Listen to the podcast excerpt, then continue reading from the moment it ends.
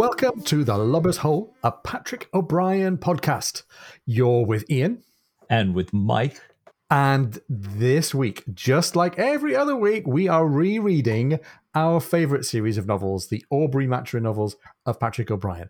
Mike, we're still early in a new book, right? Help us catch up with where we were, would you? And where might we be headed to this week? Oh, thanks, Ian. I'd love to. Last week, in chapter one of the Commodore, we had the whole crew on the journey back home, finally coming back to England. We learned that Jack had won the Baltimore Clipper Ringle from Hennage Dundas in a lucky backgammon game. Stephen received orders to go straight to London, despite all his worries about what the years may have done to he and Diana's relationship. Yeah. Jack heard that he might become a Commodore in a letter from Lord Melville to Hennage.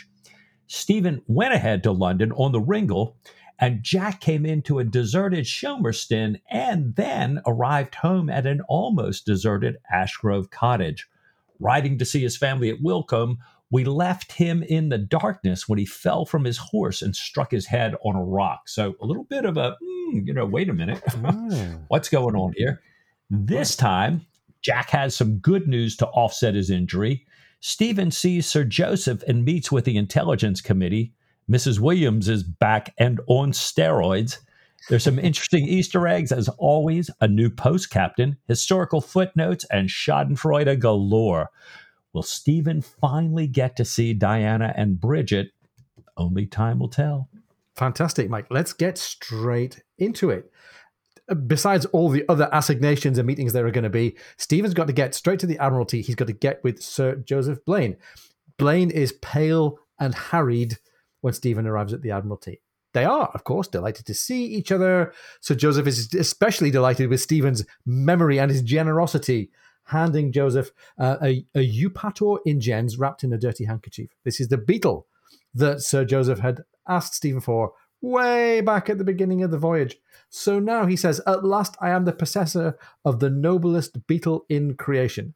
So well done, Stephen. Well done, Patrick O'Brien, as well. He's reached all the way back to, what, Mike? Chapter 9, Nutmeg of Consolation. Stephen had had this note from Sir Joseph saying, "Couldn't move your money. Glad to hear your fortune is intact. And if you happen to come across this beetle, please think of me."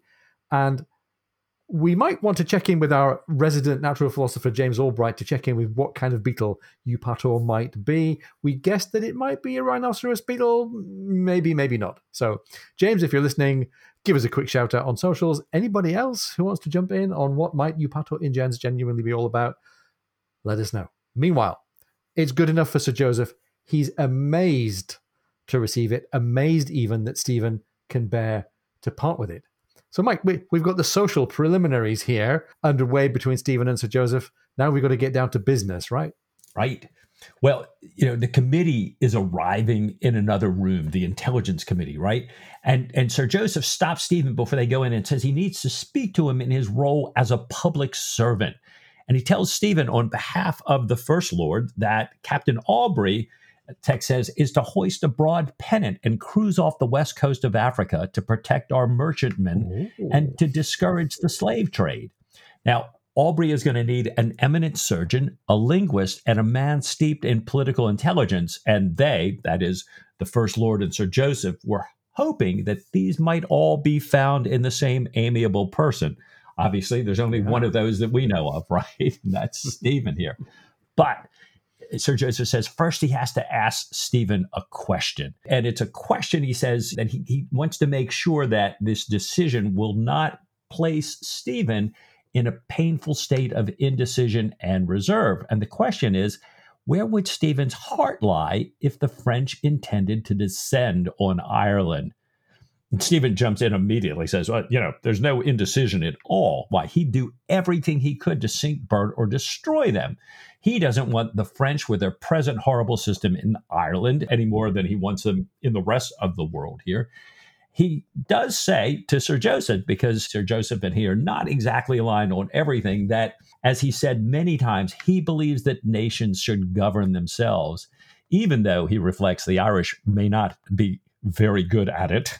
But he sums it up to say, and the text reads, My own house may be unswept in places, but is my own, and I will thank no stranger for putting it in order, least of all if he is an ugly, false, impish thief of a black Corsican. So Sir Joseph, needless to say, is delighted to hear that, and they walk in to address the committee. Yeah, and this is a committee that's particularly happy. They're happy to hear of all of the exploits that Stephen's been up to. We get this nice little bit of a retroactive exposition for all of us who can't remember quite what happened in the last two books. The committee is pleased especially that all the gold and the drafts and the treasury bills that Stephen had taken with him are still unspent and available for other purposes right now. And maybe, Mike, we're just getting a little reminder here that this desire to go do something in Chile and in South America is still there, the resources are still there, and maybe we'll come back to it at some point. I don't know. But right after the meeting, Sir Joseph asks Stephen this really odd favour, and Mike, it's kind of bizarre to think about how this came to be and what the connections might be behind it, but Sir Joseph says, can you carry a statue with you when you go back to Shelmerston along with Captain Pullings? Stephen says that, well, he plans to go by coach to post straight down to Barham and to see Diana, and he asks how much this statue weighs. 3 tons, comes the answer. And Stephen says, well, we could take it in the Ringle. We could take it in the boat as long as Tom approves. He says he's going to go ask Tom Pullings after he's visited Mrs. Broad at the Grapes. He's going to take Sarah and Emily. So they make this appointment to meet at the club for dinner afterward. But, Mike, I was really happy to see Stephen mentioning Mrs. Broad and the Grapes. And I'm very happy that he goes straight there. You know, before we spend any more time in London, we're back to Mrs. Broad and the Grapes. Mrs. Broad has known Stephen for so long. She's such a good friend. She's had far stranger requests from him than to look after and give home places, if you like, to the girls. Doesn't mind them at all. She says, however black and popish they might be. Lord bless you, Doctor. They will be happy enough here, she says. We have every colour in the Liberties, black, grey, brown and yellow, everything except perhaps bright blue, and they can run about in the churchyard or watch the traffic in the Strand. And I don't know quite what she imagines Sarah and Emily are going to do standing on street corners in the Strand, but never mind. She moves on to ask about Mrs. Maturin, about Diana, and about their daughter Bridget. And Stephen says he doesn't know anything yet. He's come straight to London.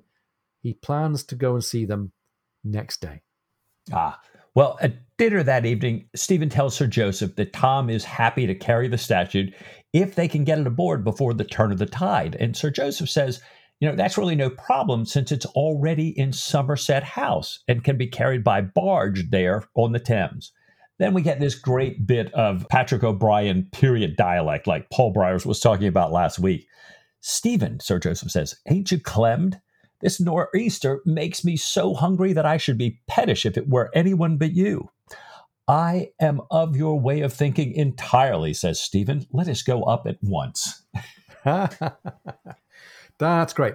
Now, Mike, nothing is ever an accident. Nothing is ever inconsequential.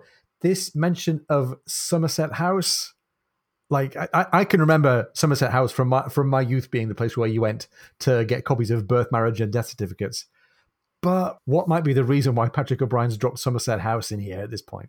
I had exactly the same question. And I fell deep down a rabbit hole. So hopefully let me condense this a little bit here. But it's just a fascinating history. So Edward Seymour, you remember Jane Seymour, who married King Henry VIII. Edward Seymour becomes Duke of Somerset and Lord Protector in 1547, when his young nephew, King Edward VI, takes the crown. In 1549, he starts building this house, but is stripped of all his titles and executed in the Tower of London in 1552. So this thing goes through lots of different uses. Parliament actually tried to sell it off during the Civil War. They couldn't, so they use it to have Oliver Cromwell's body lay in state in 1658. We remember back kind of visiting the Popish plot, and supposedly Somerset House was this place where this mysterious murder of a prominent English magistrate, Sir Christopher Wren, all right, boom, we all know Wren, actually restores it 1685. But after the Glorious Revolution, it really starts to decline rapidly, and it's going to be demolished in 1775 before Sir William Chambers is appointed and is, you know, he spends like the next 2 decades, essentially the rest of his life, restoring it to be this incredibly great public building. But still, fascinating history. Why are we hearing about it? Well, by 1780, it houses the Royal Academy, the Royal Society, the Society of Antiquities. So we've got great art, architecture, sciences, history. In 1789, the Navy Board moves into this, you know, they had these grand riverside rooms, no highway then, right on the Thames. And the Victualling Commission, the Sick and Hurt Commissioners, the Navy Pay Office, the Treasurer of the Navy, and the Admiralty Museum, precursor to the National Maritime Museum, who we've talked to, Ian, you went to visit here. So, you know, we've got all of this resonance with the books. And then we recall, wait, this is where all those midshipmen were running off to all the time, because this is where the examinations for promotion to lieutenant happened every year. So it's a great setting, a great place on the Thames at that time for Sir Joseph to have his statue. It does make sense. It does tie in. Patrick O'Brien, you're amazing. Ah, fantastic. Good. So still, it's a slightly odd, out of place idea that Sir Joseph is asking for kind of free or complimentary transportation for this statue, but off we go. It's going to get taken from Somerset House down the Thames, and it's going to get taken along the coast there. As all this is going on, Stephen and Sir Joseph are eating and chatting there in the club. Stephen tells Blaine this story about looking for a place for Sarah and Emily, who he'd found in this South Sea Island, and he wants them to grow up understanding how a house is run, but not as servants. He wants them to have dowries, and this reminds Sir Joseph of his and Stephen's good luck in accidentally protecting Stephen's fortune from the collapse of a bank. Stephen continues about the girls' dowries. He says, well, reasonable dowries then, in case they choose to marry, rather than lead apes in hell. To marry perhaps some skilled and thinking artisan, a clockmaker, for example, or one that makes scientific instruments, possibly an apothecary or a surgeon, or a preparer of specimens for anatomy classes. Catholic, of course, certainly not a sailor. A sailor who may be absent for years throws impossible strains on his wife. And I'm pretty sure he's thinking not only of Jack Aubrey, but also now of himself as he's thinking about the strains. Right. But let's just wind the tape back a second. Leading apes into hell. I remember just reading straight past this the first time I read the book. But this is a reference to something very particular and really interesting in literature, right? Yeah, it's funny because, you know, I'm out working in the barn and I hear Patrick Tall say this phrase and I went, what? And I'm thinking, surely I heard that wrong. So I, you know, run in, check my Kindle, and it said, you know, lead apes into hell. What in the world is that? Well, I've read a lot of references now, going back, seen, you know, watched the Engram and looked behind that. And it's interesting, you know, first references somewhere around 1539. It's in poems, letters to gentlemen's magazines. Shakespeare picks it up. And there's a number of different thinking, you know, no absolute agreement on where the phrase comes from. And even Shakespeare uses it kind of in two different fashions a little bit here. The Wiki Dictionary, Wiktionary, you know, says an old maid's punishment after death for neglecting to increase and multiply was said to be the leading of apes in hell. So, you know, if you didn't increase and multiply, you know, you're going to go to hell and lead apes. And I'm still thinking, still makes no sense whatsoever, but apparently is a phrase you use. So Taming of the Shrew, Act 2, Scene 1, Katerina, the older sister, you know, says something like, and for your love to her, lead apes in hell, insert I will, because you're letting my younger sister marry first because you love her, and I'm going to be this old maid, you know, I'm going to have to lead apes in hell. I'll die a maid, if you will. In Much Ado About Nothing, Beatrice takes issue with his belief, saying that though she'll be sent to hell for being a maid, the devil will send her straight up to heaven, and St. Peter will seat her with the bachelors, and they will live as merry as the day is long. So here, you know, we've got this thing going, no. Leading apes in hell is not a bad thing. God will not punish me for that. And maybe this is Shakespeare's thinking here. Well, I came across the other major train of thought is W.H. Jansen in his books, Apes and Ape Lore in the Middle Ages and the Renaissance. I'm thinking, who writes a topic like that? But, you know, hey, all right, let's see. Mr. Jansen, what do you say here? He argues that by that time, the ape is well known as a symbol for fornication. So by refusing to marry, he argues, these women refusing to marry, men are forced to seek sex outside of marriage, making them fornicators, i.e. apes. So the belief was that old maids, in his words, by refusing to marry, are leading otherwise good men into hell, led by their sins here. Now, I'd say that's some world-class mansplaining and a justification that ranks right up there in my mind with Adam's famous, don't look at me, God, she's the one that gave me the apple, right? So anyways, regardless of the logic, I think Stephen is simply saying that here he wants to provide dowries unless the girls choose not to marry. But it's just not a phrase that would have meant that to us necessarily. Fantastic. So having taken care of the possibility of marriage or spinsterhood, he goes on to explain in a little bit more detail then why a woman, if she's going to marry anybody, shouldn't marry a sailor. And again, Mike, I think he's clearly talking here about his own marriage to Diana. He talks about how sailors are absent for many years. For the woman, if she is a woman of any degree of temperament at all, he says, that leads to the question of chastity. And after running the house for so many years, she then will have a hard time renouncing authority to her husband when he finally comes back from the sea. Stephen says she probably wouldn't turn it back over since, as he says, men are not invariably born with innate financial wisdom. Who could he be thinking of? And those who have spent most of their time at sea may be far less well acquainted with business by land than a sensible woman. Exhibit one for the jury here, ladies and gentlemen, Sophie Aubrey. Stephen goes on. Then again, there is the bringing up of children. And here his voice kind of tails off. He realizes that Sir Joseph's mind is thoroughly on his dinner.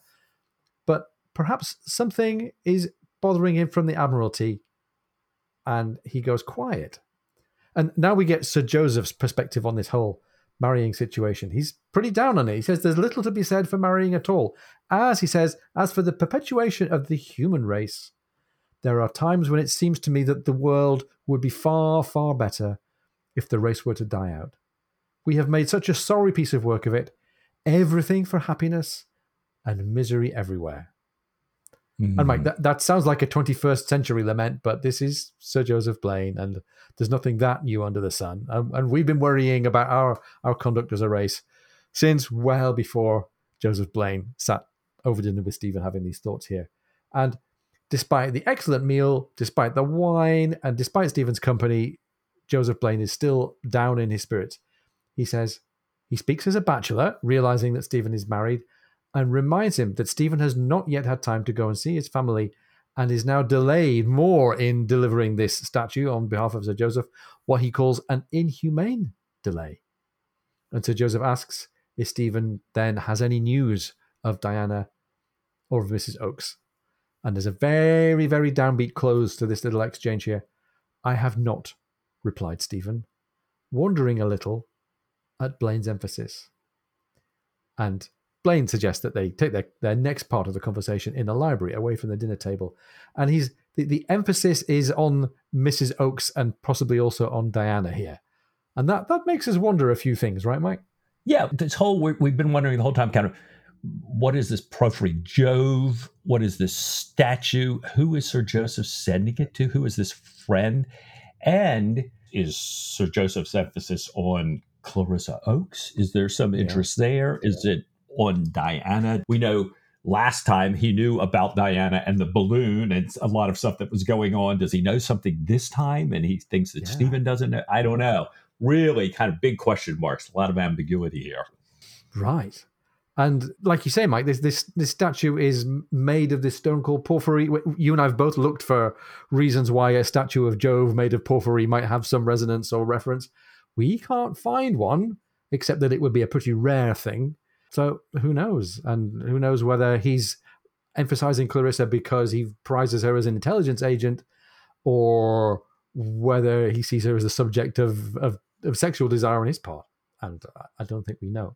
Is he perhaps trying to point us to Porphyry, the Neoplatonic philosopher? Oh, who knows? Yeah, very good. Well, over coffee in the library, Blaine says that he's now free to speak with even less constraint. There are no other ears around. these ears that he says might be the hallucinations of a mind too long engaged with intelligence, but even so. Blaine recounts Stephen's letters about Clarissa's past life in the brothel. He says that they had been an excellent source of intelligence. This is when Clarissa had her big confessional conversation with Stephen, and he had reported this back to Sir Joseph. As Stephen had requested, Sir Joseph had taken care of Clarissa, got her husband promoted and got him a ship, and took Clarissa to work and live with Diana when Oakes was killed. And Mike, this is news, I think, here that Oakes had died. We're not ever going to find out how or in what circumstances. Through the information that Clarissa had brought, they had identified this guy, the high-placed protector of Ledward and Ray, a fellow French spy. And Mike, here comes the name, the Duke of Habachtsthal. And in this nice little musical aside here, he describes Habachtsthal as a hemi-demi-royal. This guy is a member of the extended British royal family. He's what he calls a Dutch duke, and I think Dutch is a corruption for German here, because this Duchy of Habachtsthal is close to Hanover, larger state on the Rhine, both now occupied by the French, therefore making this duke a potential target for French blackmail.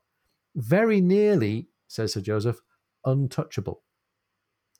Stephen believes that this person has a high army rank, perhaps an honorary rank, and therefore considerable influence. And Blaine says, yes, this guy is an advisor to several bodies and sits on important committees through his aide-de-camp, Colonel Blagden. And Mike, this raises the question then, what can Stephen and Blaine and their partners in spying do with all of this information? Yeah, they've got this, but Blaine says right now, this guy, as he said, is very nearly untouchable. And they can't go after him directly because of his status without cast iron evidence, like the kind they had on Ledward and Ray. But Blaine has instead kind of discreetly conveyed a threat throughout Whitehall. He says, talks about the Byzantine ways that threats bounce off the walls there. And that initially stopped the passing of secret information to France. But he believes as the Duke realized his own impunity, he's become active again. And they just recently lost most of a West Indies convoy last month. Well, Blaine believes that the Duke, who's an old hand in the ministry, an old hand at court, has now traced this threat back to Blaine and perhaps to Stephen. Mm-hmm. And he's concerned about the Duke's resentment. He says this Duke is, we know from history, is a bitterly revengeful man. Now, Blaine says he's not certain of all this. His uneasy feelings may be the signs of a weak, illogical, or superstitious mind. But he says there are two concrete things that kind of point in this direction. He said, Stephen, you may have noticed today, two members of the Intelligence Committee, Montague and his cousin, are fighting shy of him. Ian, what fighting shy of? What? Well, the fighting shy means being unwilling to get involved. Fighting shy means kind of choosing not to fight and kind of dancing away from the subject a little bit. And that's a pretty confident assertion for Sir Joseph to make. And he's all the way through this conversation, I think he's showing a little bit of the maybe overconfidence and hubris that we've seen from Stephen before. But if the committee and Montague and his cousin are fighting shy of Sir Joseph, that's because maybe he's riding his luck for now. We do know that Sir Joseph has been unable, for unspecified reasons, to make headway on getting pardons for Mrs. Oakes or Pardine. So there's something still not quite right in the establishment here. Or that ought to have been a very simple matter. There have been strange delays. There's been some kind of unavowed or unaccountable reluctance in the official channels. He hasn't made a direct request for these pardons yet. He wouldn't put anything in writing until he was pretty sure of a favorable outcome, because that's the expectation of how these things are normally done. He thinks then that he might abandon the usual channels and instead asks Stephen to speak to the Duke of Sussex, since that Duke and Stephen are both founder members of the Council Against Slavery, touch point for this chapter in this book, and fellows of the Royal Society. But the Duke of Sussex, as described here, is away in Lisbon. Now, the Duke of Sussex, Mike, was a prince, a member of the royal family, Prince Augustus Frederick, the sixth son and the ninth child of King George III and his queen consort, Charlotte of Mecklenburg-Strelitz. He was the only one of the descendants of George III who didn't pursue a career in the army or the navy, was well known as a liberal, was interested in parliamentary reform, abolition of the slave trade, emancipation of Catholics. Sounds like Stephen's kind of guy. But the Duchy of Sussex died out a couple of decades later. And right now, the Duchy of Sussex is in the hand of another member of the royal family, who's the guy busy trying to get you all to read his royal autobiography just now, but not a blood descendant of the Duke of Sussex that we're talking about here. In a little fun kind of inner chapter Easter egg tie-in, the Duke of Sussex, the original one we're talking about here, it was his mother, Queen Charlotte, who turned over the rights to Somerset House in 1775. So I don't know, just for fun. Good connection. Well, Sir Joseph says, look, I'm making an academic point about Mrs. Oakes or Padine. You know, he's simply trying to make the point that he's, you know, not getting his way the way he used to. He says that Mrs. Oakes or Padine, unless they make themselves known, there's little likelihood that anybody is going to know who they are or anything about them. But Blaine says, you know, if the Duke has made his dislike of Blaine known, that this would kind of explain what some of the things that are happening to Blaine, you know, that he would have become at least, he says, slightly leprous. And so nobody in their right mind would be doing him any favors right now. Blaine, text says, I do not intend to imply any direct malignity extending beyond me and perhaps you, if indeed that malignity exists at all and is not the figment of a fagged out mind and an overwrought imagination. So I think Blake's trying to say, you and I might be in a little bit of jeopardy, but then again, it just might be this, you know, this fagged out mind and overwrought imagination of mine. And Stephen has an answer for that, right? Yeah, he does. Fagged out minds, he says, overwrought imaginations, I have just the thing. He introduces Sir Joseph to coca leaves, tells him how to use them, gives him a pouch of his own supply. Stephen the pusher, right? From the addict to the pusher is only a small step. Oh, no. And his description of the coca leaves is really fascinating. He says that they produce an increasingly remarkable and evident clarity of mind, a serenity and a perception that almost all worries are of little real consequence, most of them being the result of confused, anxious, and generally fallacious notions that crowd and increase in direct proportion to the decline of pure, single-minded reason. So there you go. Cocaine is the harmless adjunct to noble Enlightenment philosophical thinking. No, I don't think so, Steve. Anyhow, he is aware of some of the safety consequences of taking coca leaves. He says, don't take them now if you value your sleep. And Sir Joseph says, if it diminishes anxiety by even 0.5%, he'll take some immediately. Now, we go on and learn a little bit about what's worrying Sir Joseph in the back of his mind here. The Dutch Duke, this guy Habachtsthal, he says, is a small part of my worries. It's overshadowed by the situation in the Adriatic, in Malta, and the crisis in the Levant. And Mike, this is another one of those places where you can disappear a mile down a rabbit hole. And it's very easy to suppose that O'Brien has just dropped in the Adriatic and the Levant and Malta as just other minor theatres. But if you look into it, in the Adriatic, there was the Adriatic campaign of 1807 to 1814, look at the names of the ships occupied in the Adriatic campaign, and you've got some old Patrick O'Brien friends and standbys there. We've got HMS Amphion, HMS Bellepool, and our old friend HMS Alceste, although she's placed anachronistically, she's out of her timeline. In the Adriatic campaign, HMS Alceste was taking part in actions before she had later gone over to the Far East, to China, to the story that was the inspiration for 13-gun salute and Nutmeg of Consolation. Anyhow, Mike, these connections, these Easter eggs are everywhere you look. And if we're feeling a little bit dizzied by all of this, if, like Sir Joseph, we're a bit aware of our minds being fagged out and our imaginations being overwrought, now might be the time to get some refreshment of absolutely any kind. But Mike, in my case, I think it's going to be a cup of tea. How about you? Oh, right. Maybe coffee here. Great idea. We'll be right back then, just after this short break.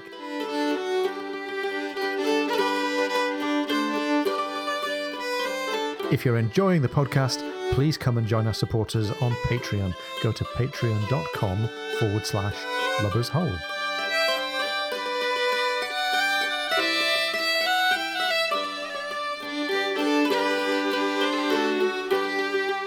Welcome back. We hope that your minds are a bit less fagged out after the break. Like we often do, right after the break, we're going to do some parish notices. We want to say thank you to a couple of listeners for keeping us on track with our pronunciation. Kate Bunting from the Gunroom, hello Kate. Chris Kendall on Twitter, hello Chris. Both pointed out after the episode before last that the ship commanded by Captain Hennage Dundas, we pronounce her name as Berenice. We think she should actually have four syllables because it's a classic Greek name and might be Berenice or Berenice. And that would make Jack Aubrey's pun about how nice it was to see her make even more sense. So Kate and Chris, thank you very much. I'm sure you're in the right of it. We will make one minor point for the defense, which is that Patrick Tull, who probably didn't benefit from a classical education in his narration, gives Berenice, gives her only the three syllables. But thank you anyway, and we'll watch out for that in the future. Meanwhile, the Berenice's former tender, the Ringle, sails into Shelmerston Harbour, dropping anchor next to the Surprise, whose crew teased them about taking so long to get home. Tom and Stephen and Sarah and Emily and Padine all head for Ashgrove from there in two chasers. The household at Ashgrove already knows that they're on their way. And Mike, we're getting into Mrs. Williams territory again. Oh, how I have not missed Mrs. Williams. Mrs. Williams tells Sophie that all these menfolk, all their long-lost sailors, are going to be there shortly. And she announces that Mrs. Williams and Mrs. Morris believe that it's her duty to tell Captain Aubrey about Diana's disgraceful conduct so that he can break the news gently to his friend. Sophie says that the family doctor, Dr. Gower, has asked Jack be kept quiet and undisturbed and begs her mother not to talk to the captain. Meanwhile, the doctor himself, Dr. Gower, checks in on Jack, tells Sophie that yes, he must indeed be kept perfectly quiet in a darkened room, suggests that Jack might perhaps value reading Blair's sermons or Young's Night Thoughts, and says he believes that Jack's had far too much mental agitation recently. He leaves some drops to be administered to Jack, prescribes a low diet, and heads off to check on the children, who have their own set of medical problems, having come down with some nasty symptoms upon their rapid return from Dorset.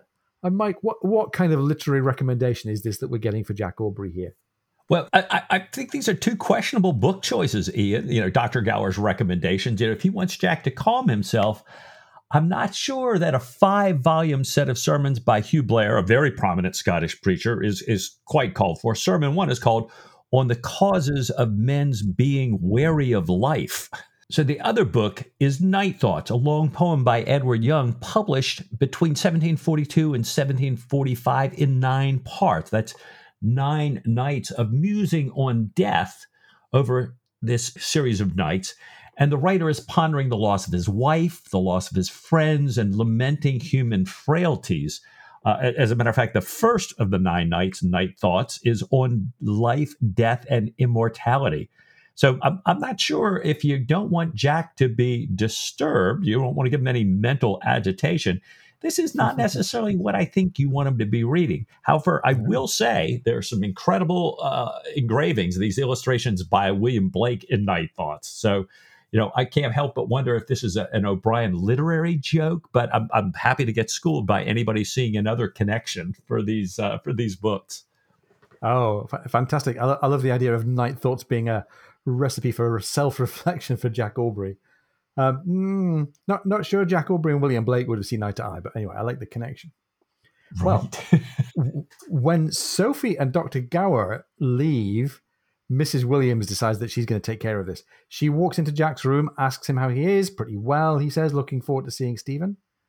And she says, Captain, in order that you should be able to break the dreadful news gradually and gently to your poor unfortunate friend, I think it my duty to tell you that since the birth of this idiot child, Diana has been drinking heavily. And having already stuck her nose in that way, she goes on to say that Diana's been dining with what she thinks of as fast, raffish people as far as 20 miles away, good Lord, going to balls and masquerades in Portsmouth, fox hunting, often without a groom, heaven forbid. She says Diana's no sort of mother. If it weren't for Mrs. Oakes, the poor little girl, she's meaning Bridget, would be left just with the servants. And worse still, she said, lowering her voice, worse still, Mr. Aubrey, I say this of my own niece with the greatest reluctance, as you may imagine, worse still, there are doubts about her conduct. She clarifies that when she says doubts her conduct, she believes that their neighbour, Colonel Hoskins, has given evidence of some kind of story that Mrs. Hoskins no longer returns Diana's calls. And that must be clear evidence, she thinks, that there's something not right with Diana's behaviour. Now, Mrs. Morris, Mrs. Williams' friend, arrives out of breath saying that she has sad news for Captain Aubrey. She thinks it only right to tell him, since it's too easy to nourish a viper into one's bosom, which is an old saying meaning to unknowingly have an ungrateful or treacherous friend, coming from the Aesop's fable about a farmer sheltering a snake dying from the cold that bites and kills the farmer.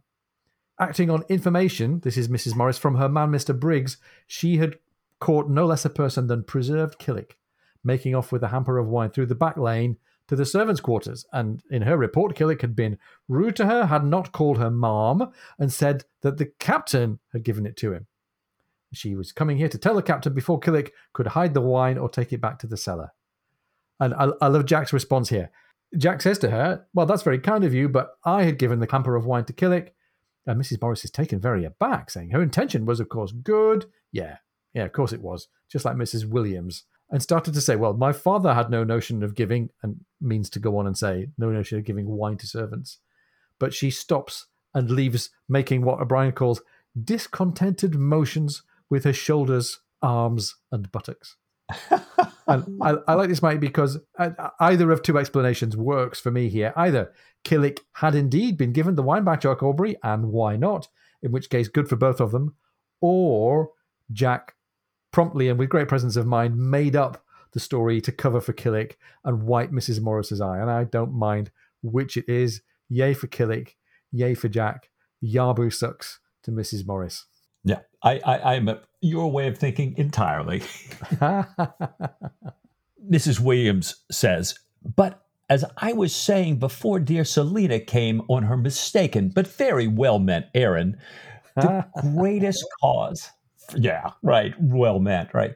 The greatest cause for general comment and disapproval was Diana's almost, what shall I call it, liaison with Mr. Wilson, who managed her stud, a most improper occupation for a woman, even a married woman. Ooh. She goes on to say that they lived in the same house, or if not in the same house, in a very close house, in a very isolated part of the country, and that she tried to talk with Diana, but Diana resented the admonition and had always been an undutiful girl. And Jack interrupts her. He says, whoa, wait a minute. I thought you said Diana had provided all the capital for your current business. And we remember that when we last left Mrs. Williams, she'd lost everything. She was penniless, dependent on Jack and Sophie's good graces, and now she seems to be well off again. Well, Mrs. Williams blows that off, saying that the money meant nothing to Diana, given her enormous winnings, and Dr. M, who left far too much at Diana's uncontrolled and unsupervised discretion. Anyway, I'm going to pause for a moment here and go, Diana's unsupervised discretion, she should have had a man of business like Mrs. Williams had, the one who ruined her fortune. Right? So, that we're back to Stephen saying, the wife probably shouldn't turn that back over to the man because she probably knows a lot more. So anyways, well, and she says, Mrs. Williams says, she and Selina Morris will probably pay Diana back presently. I think this is 2 years later. Yeah, we're gonna get around to paying her money back. But she continues the tale.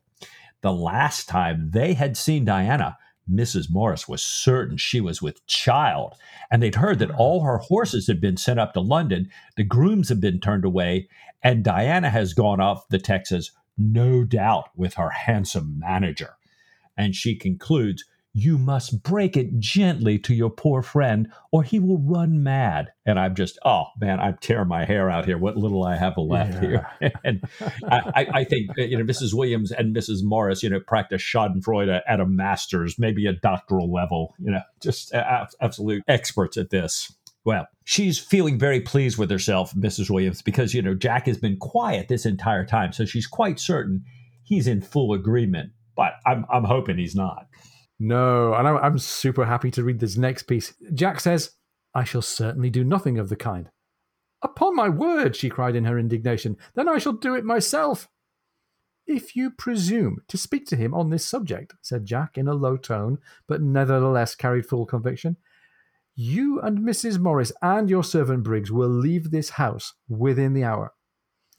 And O'Brien gives us a bit of commentary here that Mrs. Williams had changed a lot while Jack was gone, but not so much as to be willing to forego free board and housing wherever she wanted. She closed her lips tight, says the text, and pale with anger, left the room with much the same gestures as her friend. And at this point, I'm giving Jack a big old round of applause. That settled her hash. At least for now. At least for now. And I'm also happy that this means that Jack's faculties are restored, and whatever injury he got from the falling off the horse, the essential Jack is still intact and in good shape here. Now, this sounds like this has really raised Jack's anger, but the text goes on and says he's too happy to be angry for long. He already knew quite a lot of what Mrs. Williams had been trying to disclose here through some of Sophie's letters. He'd certainly already known about Diana's views on sexual morality, that they're a lot like his. He doesn't really believe, though, even a tenth part of all the gossip, particularly the piece about her running off with the manager. He regrets that Stephen's going to be incredibly heavily disappointed, but he believes this marriage will hold together. It's certainly borne extraordinary strains of this kind in the past. And I like that we get to be in Jack's head here. We spent a lot of time in the last book and in the last couple of chapters in Stephen's headspace. But here we are with Jack. There's all this happiness, but also all this grief in his mind. And he escapes the confusion and the guilt of feeling joyful at this time by thinking about the change in Mrs. Williams. 2 years ago, Diana had won a large bet at 35-1 on the St. Leger. And Mike, 35s is pretty good odds for a winning horse. She had pooled money that she'd taken from many people, the cook's half guinea, 25 guineas from a cavalry officer's widow, lots of 5-guinea bets from tolerably well-to-do widow ladies in Bath who'd like to gamble, but who were coming up with stakes that were too small for reliable London betting officers. They, meanwhile, not being willing to trust the local riffraff around them who might take small stakes bets. So she had pooled all these bets, put on a bet with a reputable gaming house, and after Diana had paid everyone off with several thousand to spare, she had suggested that her meek and penniless aunt, Mrs. Williams, could take over the whole operation, keeping a book, but do it for a profit as her own betting office. And in a remarkable piece of magnanimity, Diana had taught Mrs. Williams how to keep a book. Now, Jack, knowing all of this, doesn't still know how Mrs. Morris fits in. Maybe she provided a bit of respectability for this whole operation. Her servant, who expected other servants to give him a mister, to call him Mrs. Briggs, had himself worked for a racehorse owner. And these two ladies, Mrs. Morris and Mrs. Williams, had this respectability and reliability and discretion and a degree of convenience that made their business prosper. Now, Jack couldn't figure out how Mrs. Williams reconciled her new undertaking as an unlicensed bookmaker with her formal principles of being a high-placed and very upstanding member of society. But anyway, she had always been the kind of woman to go looking for high returns for her investment, and that had been her undoing in the past. But now she's growing richer again and, true to character, more and more unpleasant. As Jack's thinking about all this, Stephen comes in and he says he's sorry to see poor Jack brought so low. He asks about his pain. He asks if he can bear talking. And Jack says very loudly, oh, he can, and how glad he is to see Stephen. His head hurts, but he reports his heart is bounding like a lamb because of a signal he received from the port admiral on Wednesday. And Jack stops, asks Stephen about his journey, about how business went in London. Stephen says everything went well, and he's planning to take the girls up to meet Diana and return them then back to the Grapes. Jack tells him that all this noise upstairs, they're hearing all the stuff in the background, is Sophie with the kids all sick.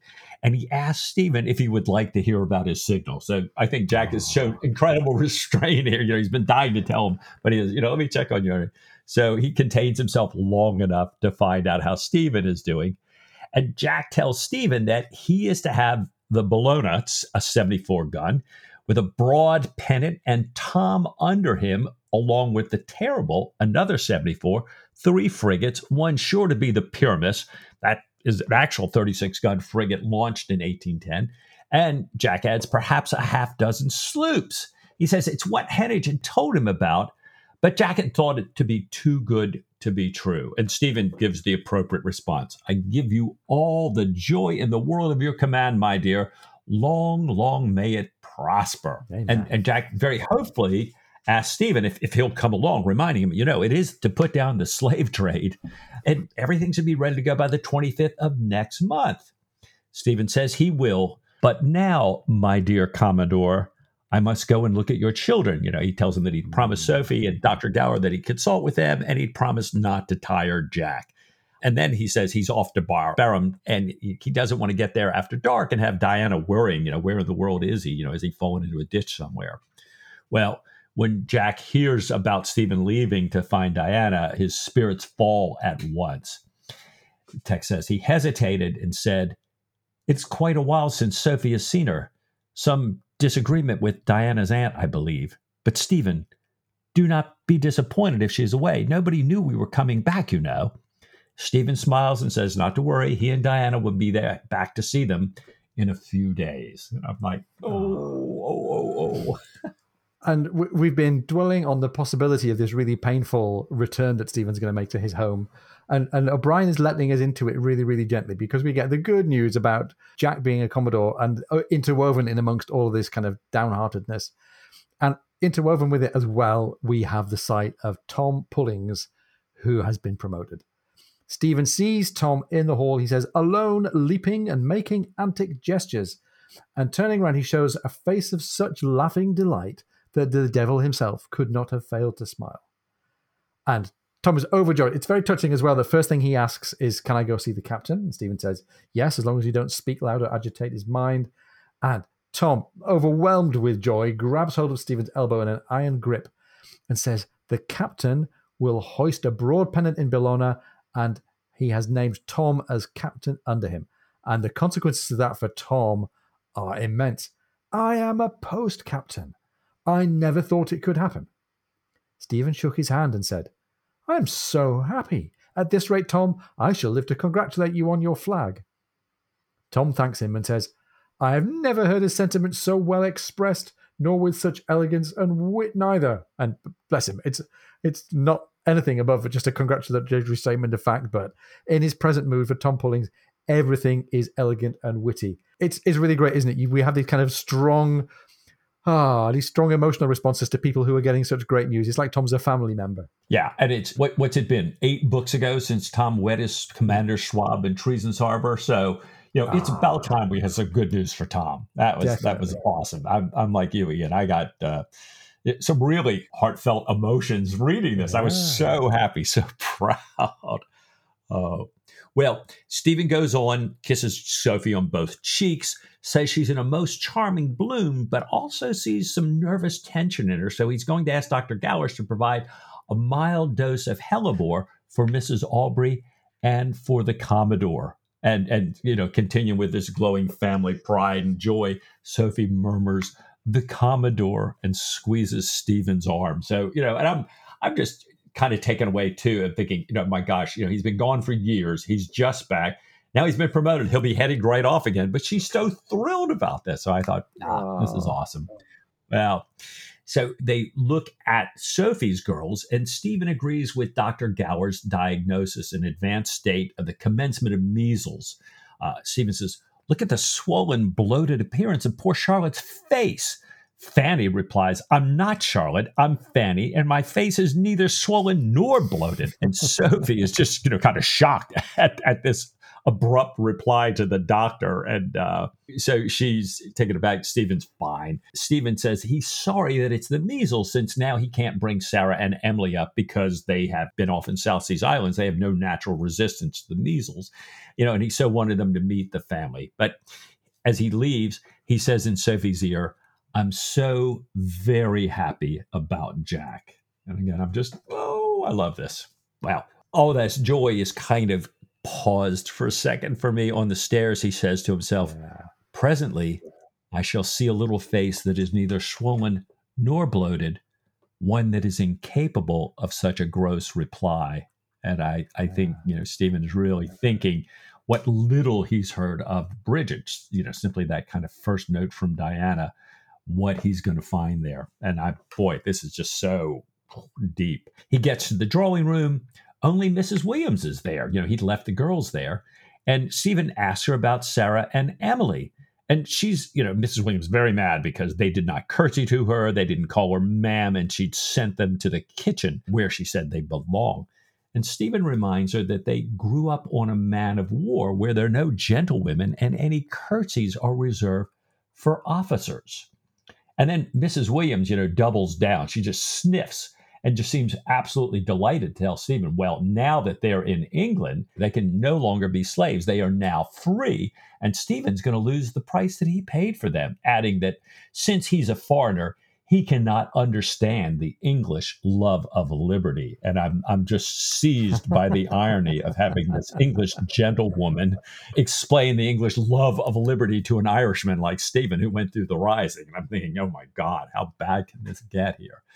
And then she realizes, you know, how they were dressed and how they were actually acting, that the girls might be protégées rather than bondservants. And she starts to make an ill-natured comment, but sees Stephen's pale eyes as he puts on his hat, and she holds her tongue. I can only imagine how Stephen's feeling here, you know. And so he's, you know, your servant, ma'am, leaves. And I love this. He finds the girls in the kitchen telling two former ship's cooks, you know, Jack has always had old shipmates and retired shipmates there. The girls are telling them about the green ice they saw off the Horn. So, back to the sailing family again. It's wonderful. And we've got more and more uncertainty in our minds here. If Mrs. Williams and Mrs. Morris can revert or evolve back into kind of unpleasant, undesirable characters, if all of that can happen, then I think Stephen's wondering, despairing and hoping at once what might be going on with his wife and his child. On the ride home, Stephen's mind is then troubled with all this different variety of emotions. O'Brien calls it intense anticipation and a dread he did not choose to name. So, like Jack does, he takes refuge in thinking about Mrs. Williams. And he reflects on how she had come not only from being a broken-spirited poor relation, perpetually aware of her dependence, back to her former degree of assurance, though not in need of dominance, but noticing that Sophie had grown much stronger and capable, he's talking again about Mrs. Williams here, of indignant self-righteousness, but that she was also a bit disreputable, throwing herself into chairs and making an occasionally absurdly inappropriate, gross, ungenteel, or incongruous expression. And this long list reminds us, I think, a little bit of Stephen's old blistering string of adjectives from Mrs. Williams. It would not surprise me, he says to himself, if she has taken to putting gin in her tea and to the use of snuff. And Mike, this also reminds me of the evolution that Stephen saw in Diana way back in The Fortune of War, that he noticed this kind of coarsening of her, and he saw this as a very unpleasant sign of shifting in her character. And maybe I'm linking the two together and thinking, Stephen is speculating to himself, how has my wife changed? What is her character now? What am I going to encounter when I get to Barham? This is where he's at. He's on his way to Barham.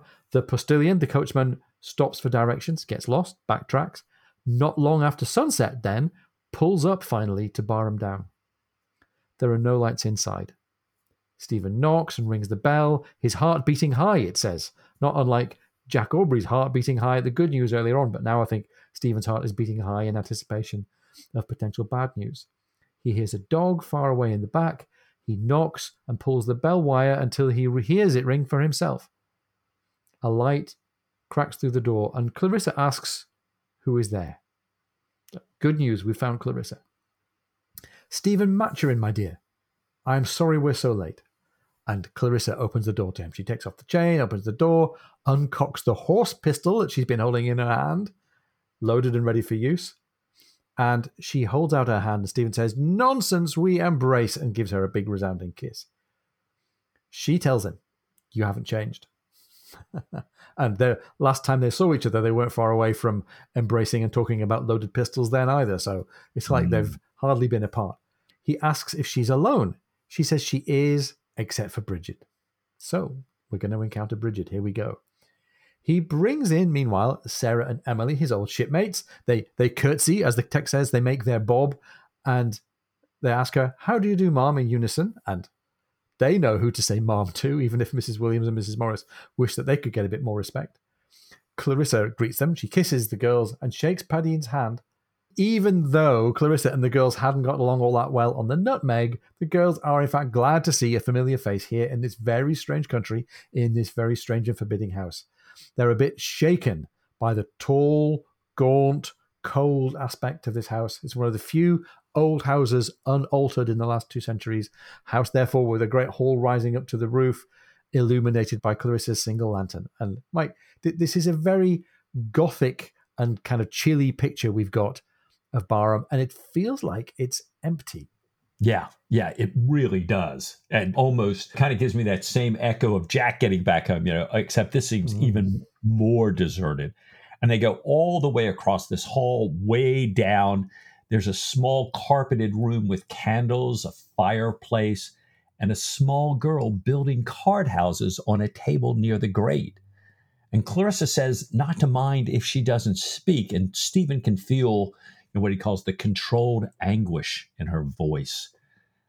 Looking at Bridget, lit by the candles, lit by this fire, Stephen sees, the text says, a slim, fair-haired child, quite extraordinarily beautiful, but with a disquieting, elfin, changeling beauty. And I was just so taken by that description. Right, tells us that she had perfectly coordinated movements. She's handling the cards, glancing at Stephen and the others without the least interest in them and without ceasing to place her cards as she kind of looks around and looks back, starting now the 5th story on this card house. Well, Clarissa tells her to come and pay her duty to her father and leads her over. She's unresisting. She comes to Stephen, makes her bob, kind of like straight as an arrow, but bobs down, and only shrinks away slightly when he kisses her. Sarah and Emily and Bridget make their bobs to one another as they're introduced, and Bridget walks back to her card house. The text says, unconscious of their faces, so unconscious of anybody's faces here. But it says she does look into Padine's face for a moment, so interesting. Stephen sits in an elbow chair, has kind of moved himself out of the light so he can watch his daughter as Clarissa asks Emily and Sarah about their journey, about Ashgrove, about their clothes. And as their shyness wears off, they're talking away. But even Sarah and Emily's eyes, the text says, were fixed on the sight of the wholly self-possessed, self-absorbed figure by the hearth. So we're getting these incredibly fabulous descriptions of Bridget. And we're now seeing her years later for the first time here, and I'm just completely taken in here, and I'm so absorbed, but I'm appreciative of a little bit of a break here. Yeah, and O'Brien is taking us into this scene and into this situation, like you say, step by step. There's this worry, I think, on Stephen's mind and on our mind as well, that this child is very, very detached from the world, very uncommunicative.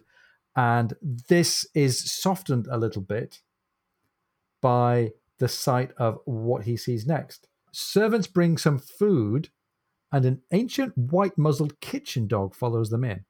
And here comes the first relief to what the text says is Stephen's quite extraordinary pain, extraordinary in that he had never known any of the same nature or of the same intensity. This came when the old dog sniffed at the back of Bridget's leg, and without stopping her left hand's delicate motion, she reached down with the other to scratch his forehead, whilst something of pleasure showed through her gravity. So she's got a connection. She's got a relationship with somebody in the world. The person in the world that she has the relationship with so far is the kitchen dog.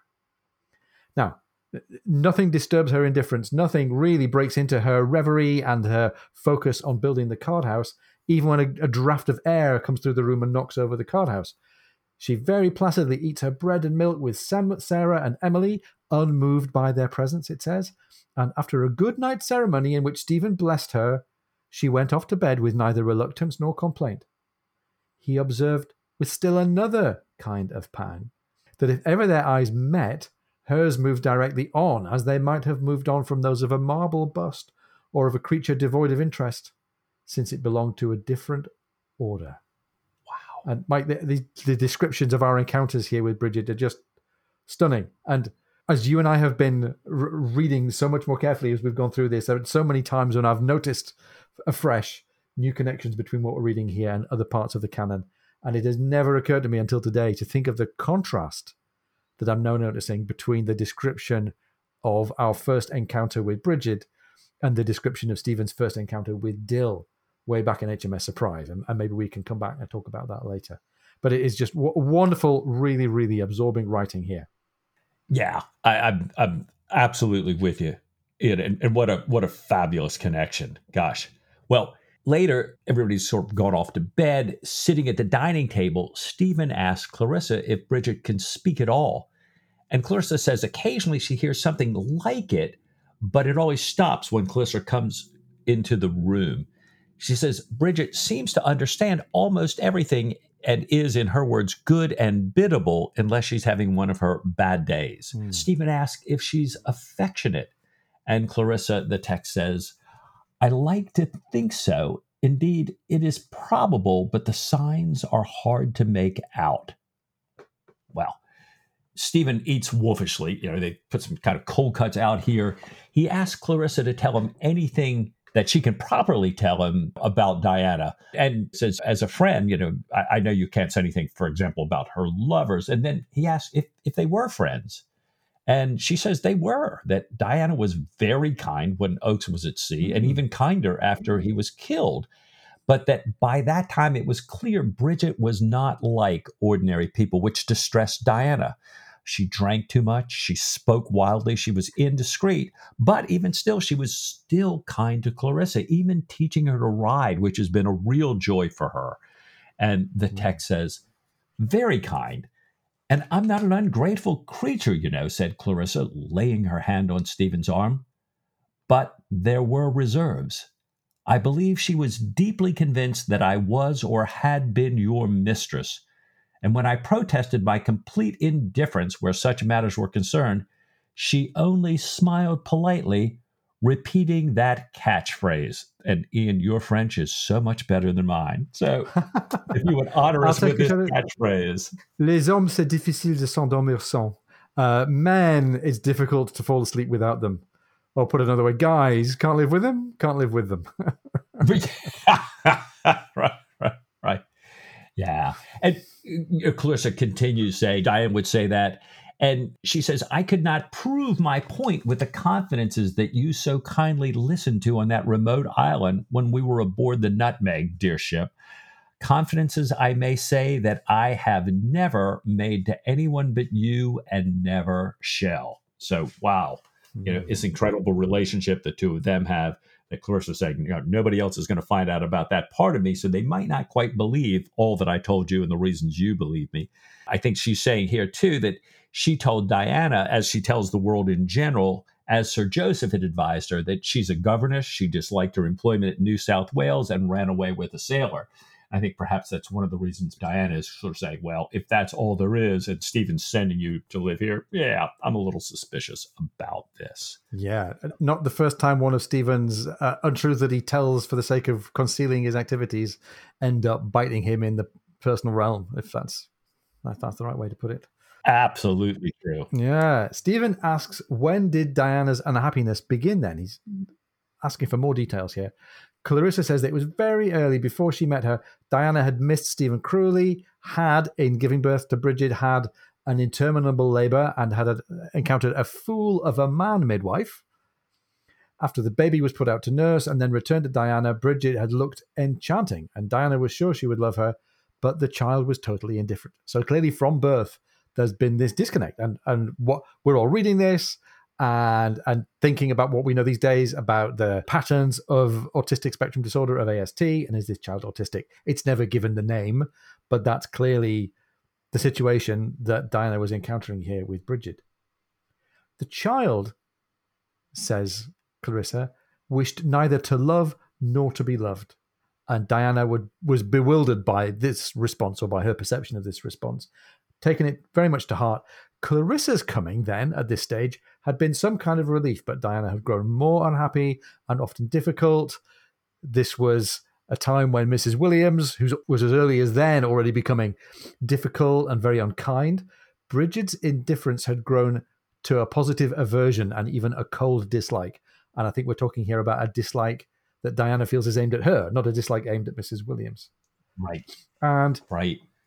And Stephen's clearly wondering whether any of the communications that he'd sent back had had any kind of bearing on the situation.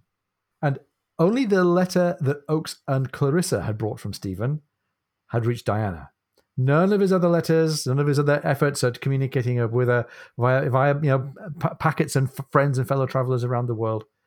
They would have been a great help, but in their absence, Diana had given up hope. So many ships are lost. So many sailor husbands never come home. She had dreaded Stephen's eventual return, and she had therefore taken against the house. She had said that Stephen would not have wanted her to buy it. It's cold, it's lonely, it's inconvenient. She had loved, though, her horses almost to the end. But then she'd suddenly given up the stud, even though it was quite successful. She'd sent the rest of the horses and the manager off a week later, all except for one stallion and two mares that had gone to the North Country to a house near Doncaster. She had dismissed all the grooms except the one looking after Clarissa's Arab. And Mike, I'm guessing that this might be the groom about whom Mrs. Williams and Mrs. Morris had conjured up this lurid story. She'd also kept the pony with the trap, and she had written to her friends to help all these household members find other positions. Diana had begged Clarissa to stay and care for Bridget until she could make other arrangements, and had, for that purpose, left her a quantity of money. She had said that she would write, but had only written once. And Stephen comments on this, saying, well, she was never really a letter writer. And Clarissa, my heart sinks here, because Stephen being about to receive a second-hand letter from Diana is never a good moment in a Patrick O'Brien tale. She did write one, says Clarissa, just for him in case he should come home. Stephen, in anticipation of reading this letter, rolls himself a big ball of coca leaves, his perennial crutch here, while she goes for the letter. Thank heavens, on behalf of readers and friends of Stephen, he throws the ball of coca leaves in the fire before she opens the door. She fetches port as he reads the letter. Stephen, says the letter, I know you loathe women who have no fortitude, but I have not the courage to bear it any longer. If you come back, if you ever come back, do not despise me. And this is another one of those valedictory letters from Diana that he just has to sit and process. He sits silently, Clarissa pours the port, and they both listen to the rain pouring from the eaves. And Mike, as we've said many times before, when the rain is falling, it's falling for a reason. Right. Yeah. One thing to get back in terms of that manager and Diana, the groom that stayed is an old groom, Smith, not the red-whiskered guy that Mrs. Williams was talking about. Oh, right. Thank you. My mistake. It kind of did my heart good a little bit to say, well, wait a minute. She sent off all the horses to London with the guy that they're accusing her of having the liaison with. So I thought, okay, at least that didn't. So, thank you. Well, we've had, as you say, Clarissa and Stephen silent in the pouring rain, the rain that's there for a reason. And then the text says, coming back to the commonplace world. And this is about Stephen. Stephen tells Clarissa he's infinitely obliged to her for looking after his daughter and, staying on at the house. Says that he has to go to town with Sarah and Emily, but will leave Padine with her, that, she shouldn't be left there with this old groom alone. I mean, that, and only the old groom to kind of protect them and look after them here. He's promised to be back at Ashgrove a week before the squadron sails, and he hopes that they can make better arrangements by then. And then he starts rambling about all these kind of, Navy communities where perhaps he could move them, and realizes that he's rambling here. But he does say that, he wants to make sure that she and Bridget can live in a place not so isolated as Barham Down, and he says this place would weigh upon an angel's spirits in time. And she interestingly says that while it's cold, dark, and sad, it does have glorious rides around it. And she really likes riding. And he notes that a cheerful horse is a delightful, understanding companion. My wife would say, amen. Yeah. And much more balm for the soul than even the biggest ball of coca leaves. So there you go. Yes. After they finish their port, there's this little unspoken awkwardness about whether he sees Clarissa as any kind of a sexual solace. So they finish their port, and he asks rather awkwardly, where should he sleep? He heard himself utter the question, says the text. Almost immediately he saw that it might be equivocal, and his mind turned quickly in foolish circles. Clarissa remained silent, looking grave. "I have been thinking," she said. "Nellie and I turned out Diana's room on Friday.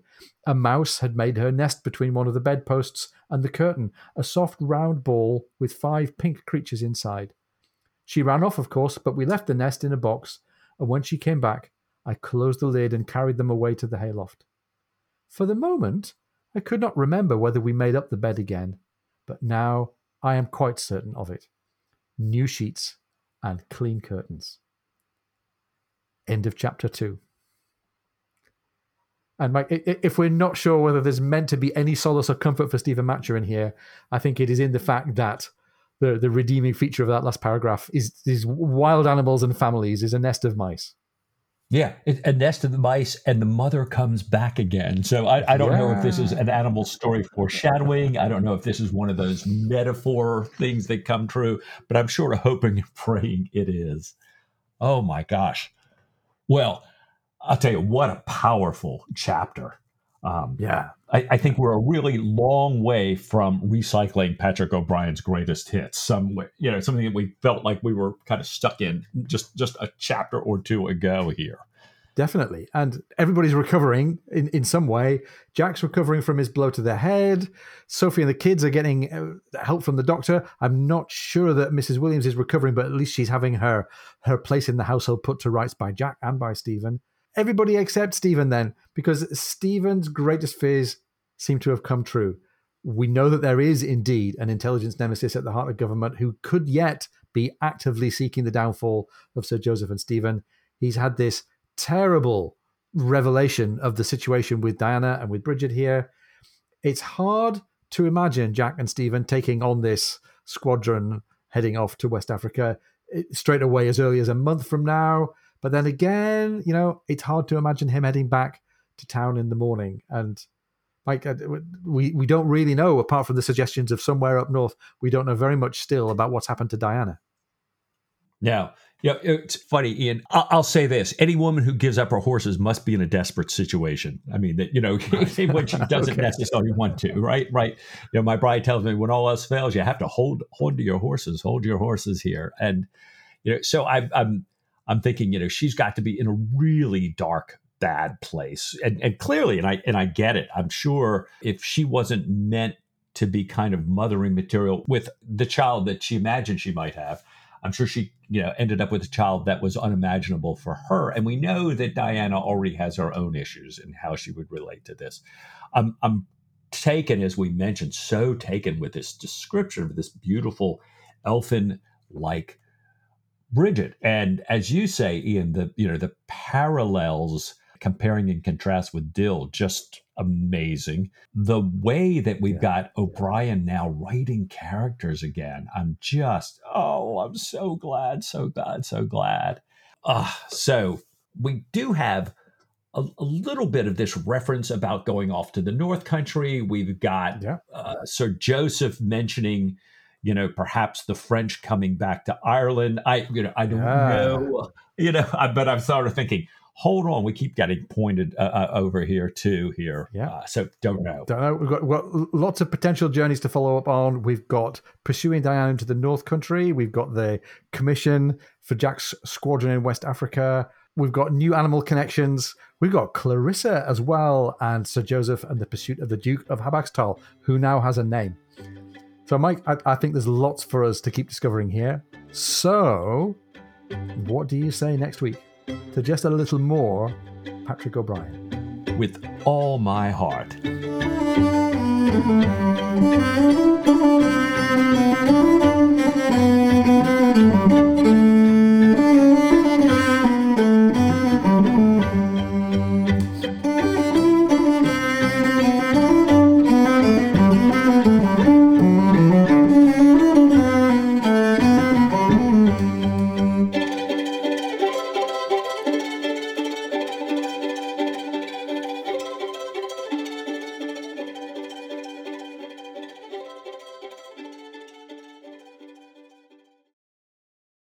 protector in 1747 when his young nephew, King Edward VI, is 1547.